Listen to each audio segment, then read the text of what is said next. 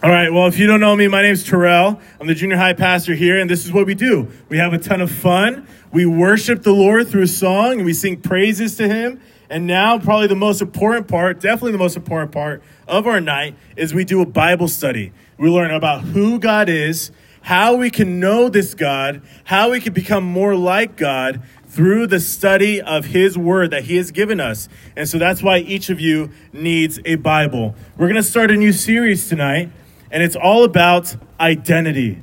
You know, like on the first day of school, you always have to introduce yourself, right? You know, introduce yourself to your new classmates, to your new teachers. And imagine this. Imagine your teacher says to you, every single person in class, you've got to describe yourself in three words. You've only got three words. I want you to do this right now. So who's give me some volunteers. Describe yourself, three words max. Make make good use of the three words. Three words. Who's gonna go? Come on, right here. Crazy. You get three words. Uh, yeah. Crazy, That's it. crazy, uh, and uh. Okay, who's who, who who's got something else right here? Music, Music. thrift store, crazy. Wait, what was the second word? Thrift store. Oh, thrift store. Yeah, music, thrift store. No, you ran out of words. Music, thrift store. That's pretty cool. I would want to go to that. Right here. Weird, artistic, and crazy. Weird, artistic, and crazy. Okay, Josh. Bad at math. Okay, that's it. Bad at math. Oh, okay. So that's why you introduce yourself. First day of class. All right, Matthew. Good at math. Dang, I found your tutor. Can I get a confirmation? Is this true? Oh, Rosie. Yeah, yeah, the best math teacher. All right, over here. Oh, one of you. If you don't go, Lily's gonna go. That's so mean. Okay, do you guys have one? No, okay. Anybody over here? Last one? All right, let's do two. All right, three. What? Lover of animals. Lover of animals. That's that's all. That's your life, huh? All right. Um, I'm expensive. I'm expensive. Um, I'm expensive. You're done. Okay.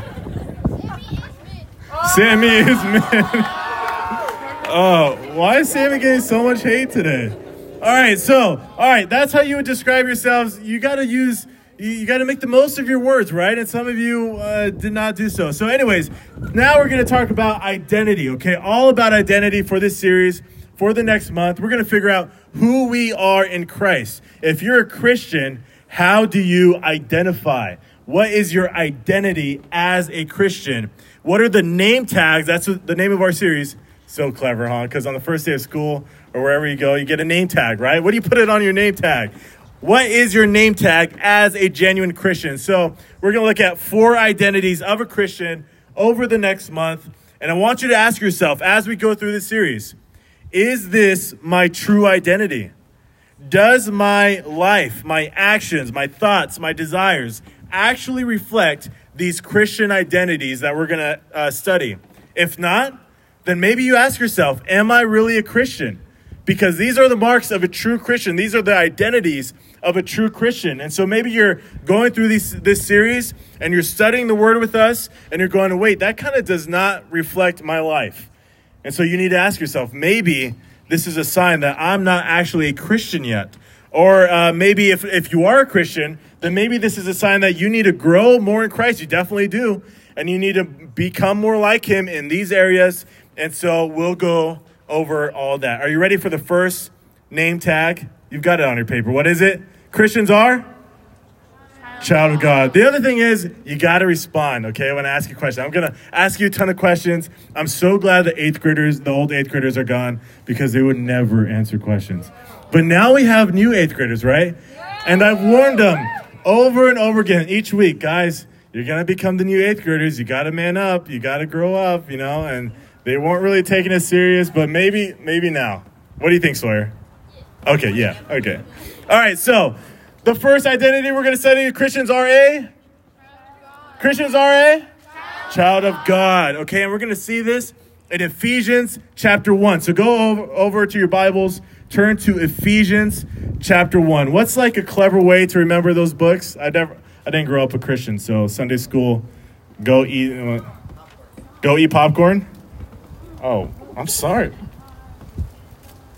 No, just those. Just those. Uh, okay. Go eat popcorn. All right, go eat popcorn. Find Ephesians. Look at your table of contents. You're welcome to look. Don't be ashamed.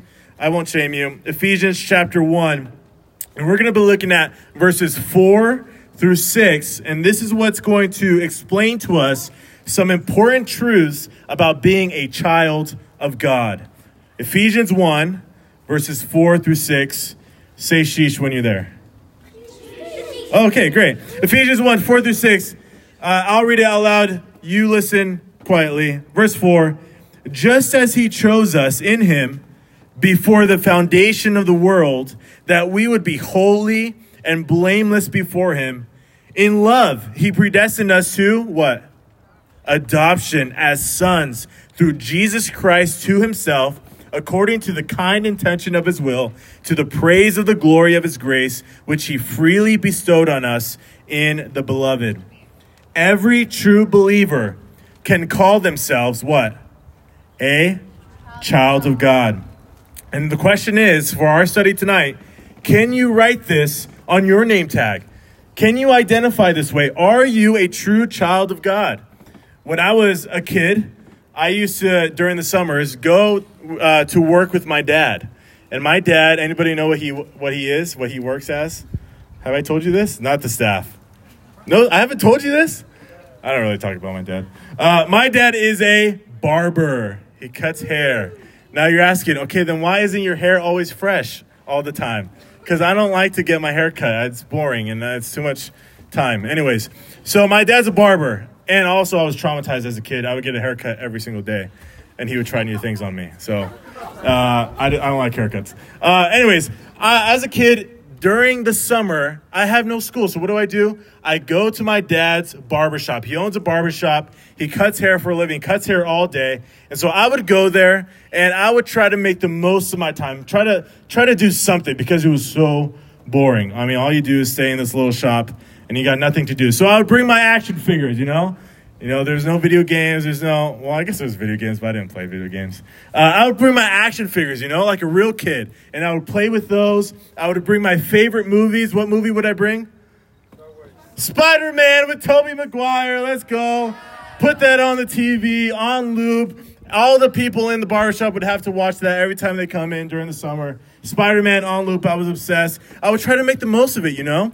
And some other cool benefits was, you know, my dad trying to make it fun for me, try to give me special uh, privileges, whatever, trying to make the most of it. And so, what was cool about being at the barbershop during the summer is they would sell soda in the fridge, and I would have unlimited access to what? Yeah, but what kind of soda? Dr. Pepper, let's go. Unlimited Dr. Pepper every single day. Also, unlimited snacks. What would I eat every single day?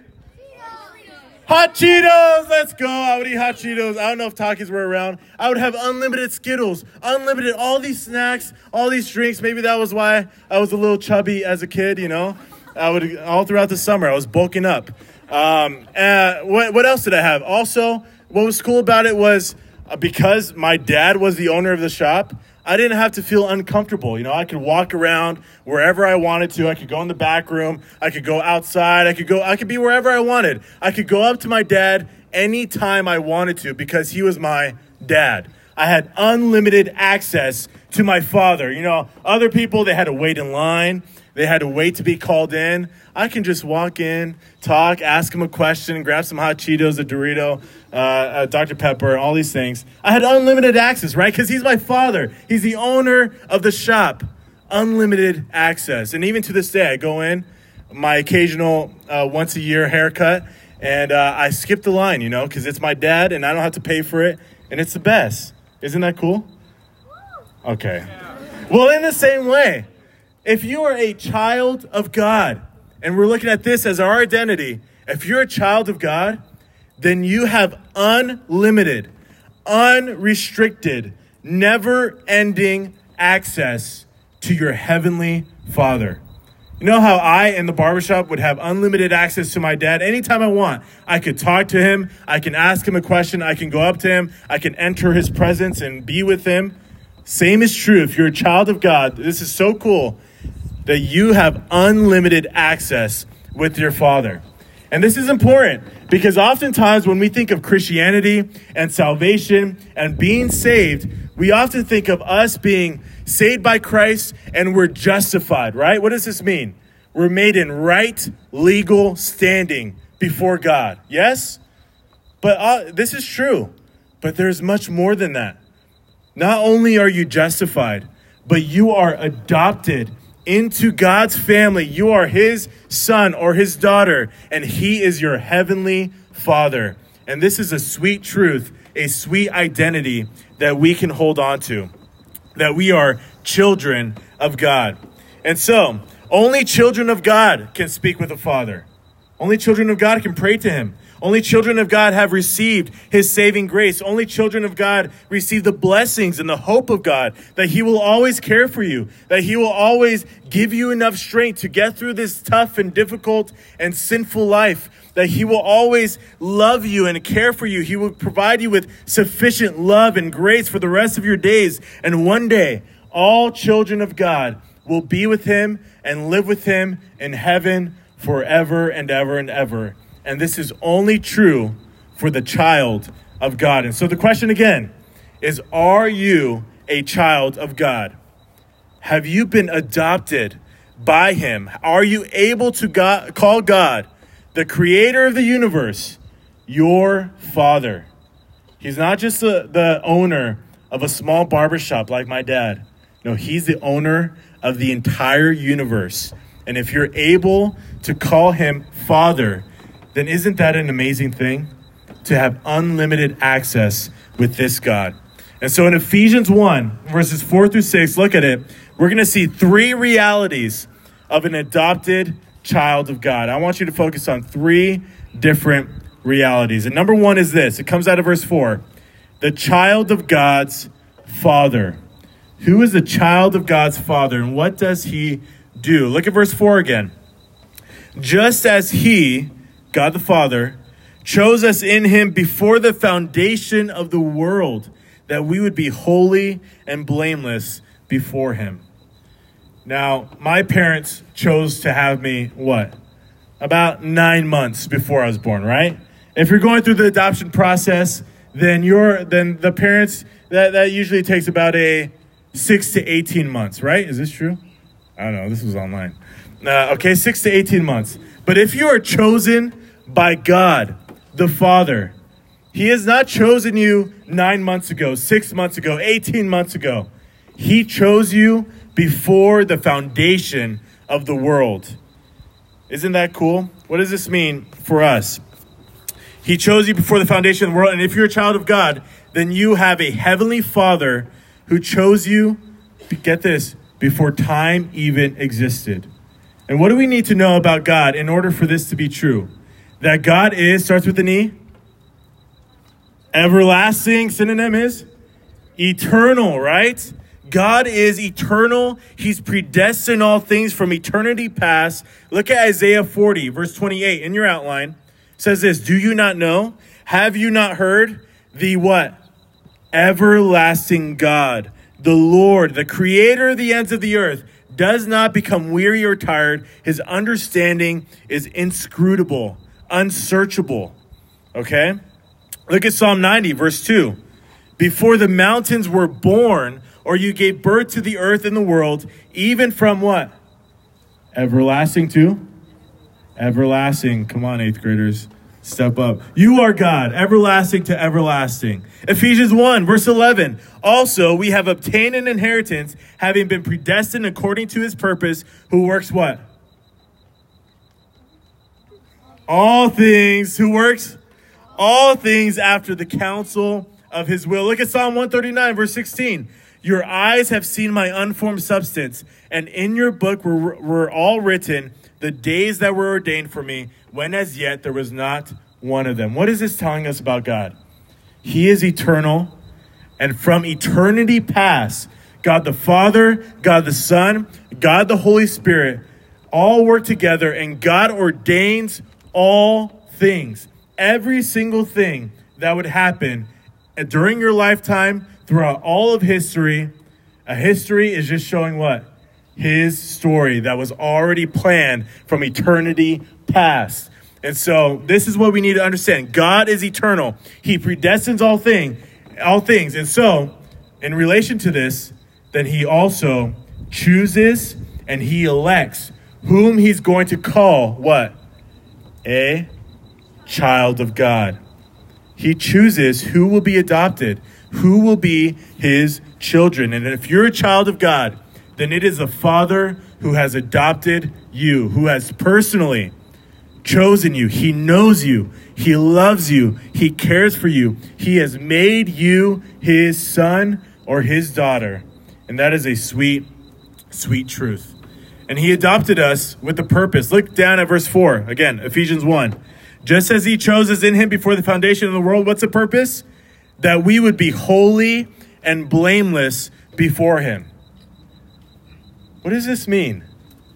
God the Father, God created us to do what? To worship him, to glorify him, to be like him. And who is God? What is God like? Does he ever sin? Yes or no? Does he ever make a mistake? Yes or no? Does he ever have a bad thought? Does he ever do anything wrong at all? No, he is what? Starts with an H? Holy. He's blameless. He's perfect. He's sinless. Is this true? And so God created us to be just like him, to be holy, perfect, blameless. And look at your lives right now. Can you answer me? Is this true of you? No, right? How many of us sin? Okay, this is good. We're getting back to the basics. How many of us sin every single day? Yes, right? Because we're what? Sinners. We were born sinners. Romans 3:23, you know it? For how many? All have sinned and fallen short of the glory of God. God's standard is perfection, it's holiness, it's it's sinlessness, and what have we done? We've fallen short of that immediately. We've sinned against him. We put our fists towards God. We turn our backs towards Him. We walked away from Him and we've chosen our own way, our own sin, our own pleasures, our own desires because they seem more pleasurable to us. And we've rejected God and gone away from Him. And because of this, if God is a holy and righteous and just God, then what must He do to us? He must punish our sin, right? And what does Romans 6:23 say? For the wages of sin is death, and not just a physical death, but an eternal death. What does this mean for us? What's an eternal death? It is an eternity, forever, an entire eternal life after this one, where? Apart from God, in hell. This is true. This is a sad reality of those who do not put their faith in Christ. That if you do not submit to God, if you do not follow Him, if you are not forgiven of your sins, then you will and you deserve and you must go to hell. Matthew 25, 48 says, He will look to those on His left and He will say to them, Depart from me into the eternal fire prepared for the devil and his angels. Does that sound like a place where you want to go? But does that sound like a place where we deserve? Yes. We deserve that because we go against a holy and righteous God. And so here we have God the Father. He has predestined all things. He has chose us. He has adopted us and he has created us with a purpose to be like him, holy and blameless, verse 4 says. But the problem is we are not holy and blameless. We have fallen short of this perfect standard, and so we deserve eternal death. Do you see the problem here? So, what do we need? We need a, starts with an S, Savior. And that's point two the child of God's Savior. The child of God's Savior. We're in this position, deserving of death, deserving of hell.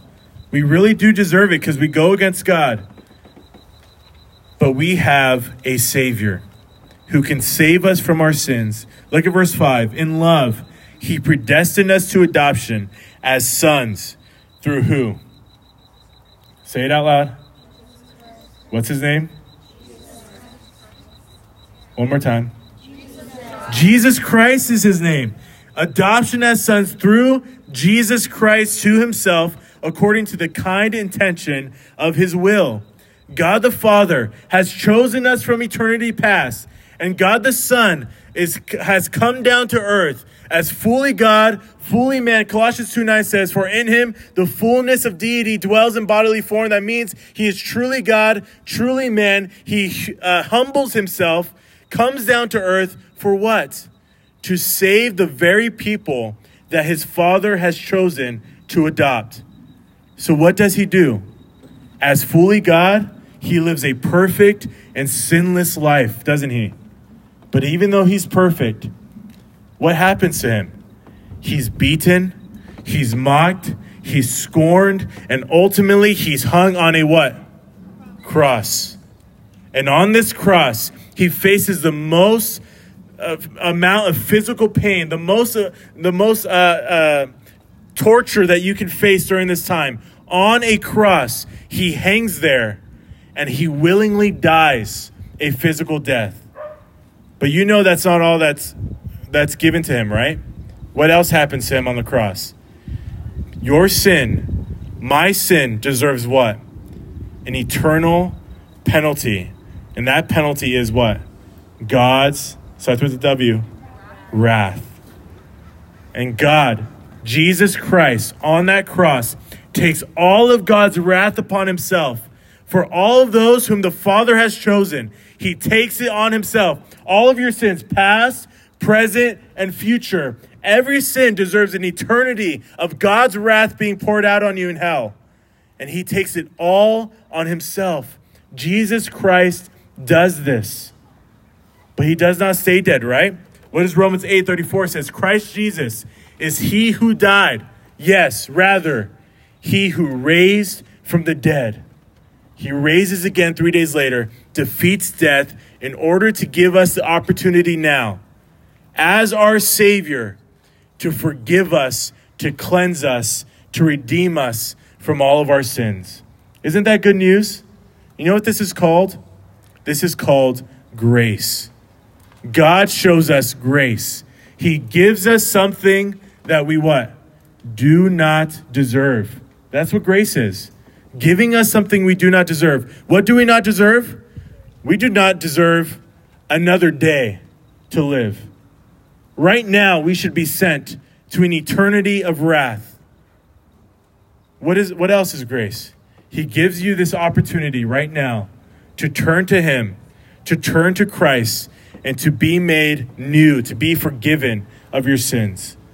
All you must do is what? Put your faith in Him, give Him your life, turn away from your sin, say, I want nothing to do with it anymore, and give your life to Christ fully, surrender your life to Him, and he will forgive you of your sins. Listen, this is the requirement in if you want to be a child of God. And so you must ask yourself this first question Am I a child of God? Well, how do I become a child of God? I must be saved. I must be forgiven of my sins. And the only way to be forgiven is to give my life to Christ, to put my faith in Him. And so we talk about this every week. But you need to ask yourself and be reminded of the gospel every week because what? We forget it every week. That Christ died for us, He rose from the dead. And if you're not yet a Christian, if you've not yet surrendered to Him, you must surrender yourself to Him. The Bible says, Behold, now, today, not tomorrow, not when you grow up, not when you become a high schooler, not when you become more mature, that maybe then you'll give your life to Christ. No, now you must give your life to Christ. Why? Because is tomorrow promised to you? Yes or no? No. You could go home today, you could go to sleep, and you can never wake up again, right? You never know when you're going to die. And so, only today, right now, salvation is offered to you through Jesus Christ, and you can be a child of God through Christ. But you must put your faith in Him and turn away from your sins. That's the first step. Am I a child of God? Well, have I surrendered my life to Christ? He loves me. He loves his own so much that he would die for me, raise again. I must surrender to Him. Point number three if you have been saved by Christ, you have been adopted by the Father, then you must live according to your purpose. And that's point number three the child of God's purpose in verse 6. What is our purpose? Verse 6 says, We've been adopted to the praise of the glory of his grace, which he freely bestowed on us in the beloved. God has one main goal. You know what his goal in goal is in all things? What is it? Could someone give me the answer? What's God's goal? His glory, right? There we go, Chase. Give it up for Chase. There we go, Chase. Uh, wait, not your glory, his glory. Back, back to the main goal. God has one main goal, and that is to bring himself glory. Does he deserve this glory? Yes. He created every single thing. He created the entire universe. He created you and I. He is a creator of all things. He is a ruler of the universe. He's the king of all kings. He deserves every single amount, piece, moment, every single piece of glory that is ever to be offered. Does that make sense? He deserves all the glory. We deserve none of it. And so he adopts you. He makes you a child of God in accordance to his main purpose, which is for his glory. glory. He adopts you for his glory. Listen, he does not adopt you because you are the, the coolest, the most awesome, the most lovable, the cutest kid in the world. Does he adopt you for this reason? No, you're wretched. You're ugly. You're sinful. You're terrible. You do not deserve to be adopted. Nobody would ever pick you out of the litter. No, he does not adopt you for this reason. He adopts and he chooses his enemies. You and I are enemies towards God before being saved. We go against him, we sin against him. We are completely opposite of him. He's holy and blameless and perfect. And we put our fist towards God and we say, No, we want our sin. We don't want you anymore. We're his enemies. And what does God do? He chooses his very enemies, the ones who ultimately would sin against him, hang him on a cross, beat him, mock him each day with our sin. He chooses the worst of us, the sinners that go against him and he makes us children of God. This is grace. This is him showing his grace because he's given us what we do not deserve, right? And so he's putting his grace on display, and in turn, he's revealing, he's displaying, he's setting up for us to give him what? Glory, right? It's all for his glory. And when we acknowledge this amazing grace from God, he gets the glory. And again, that's his entire goal for saving us, so that he gets the glory for showing his grace to wretched sinners like you and I. But that is not only God's goal, that is whose goal also? The child of God. If you are a true child of God, then all you think about, your main goal in life, your main purpose in every single thing you do, is to bring God glory. 1 Corinthians 10:31 says, "Whether then you eat or you drink or whatever you do, do it all for what? The glory of God." Every single thing you do, if you're a true child of God, your desire, your motivation, your goal is to bring God glory. And so this is another question you can ask yourself. Am I a child of God? Well, if I am, then I have been saved by Christ by putting my faith in him, turning away from my sins. And if I if I've been saved by Christ, then he has given me a new heart. He has regenerated me. Now I have new desires, new passions, a new goal, a new a new purpose, and that is that purpose is what? To bring God glory. And my desire is to bring him glory in every single thing I do. So let me ask you, is this your desire? At home, when you're with your parents and they ask you to do things, you have chores, and, and they ask you to submit to them and to do certain things, are you bringing God glory by being obedient to them? Do you serve them? Do you love them? Do you care for them? At home with your siblings, do you beat them up? Do you mock them? Do you fight with them all the time? Does that bring God glory? No. No. What brings him glory is to love them, to care for them, right? To be kind to them, to display the love of Christ to them. What about at school? How can you bring God glory? With your teachers, do you listen to them? Do you respect them? With your friends, are you kind to them? Do you support them? Are you encouraging to them? Do you, do you share the love of Christ with them? At home, at school, or what about this?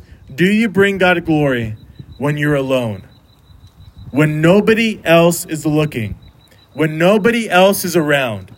In your own thoughts, nobody's there in your head, right? Nobody can, can hear or see what you're thinking. Do you bring God glory through your thoughts and when nobody else is looking? Is this your main goal? If it is, then praise God. This is the mark of a true child of God. But if not, you must ask yourself, why is this not my desire? Why am I always trying to bring myself glory instead of God? Are you doing all things for God's glory? And we cannot do it on our own. We must depend on Him, right? Depend on the Spirit, the Spirit working through us. And we depend on Him by praying, asking Him for help all the time, saying, I can't do it on my own, begging Him for help, saying, Please help me. And He will work through us in order to bring Himself glory. Does that make sense? We're sinners. We do nothing good. We're filled with evil. So we must ask God to overcome our weaknesses, to burst through our hard, hard heart, and to work through us to bring him glory.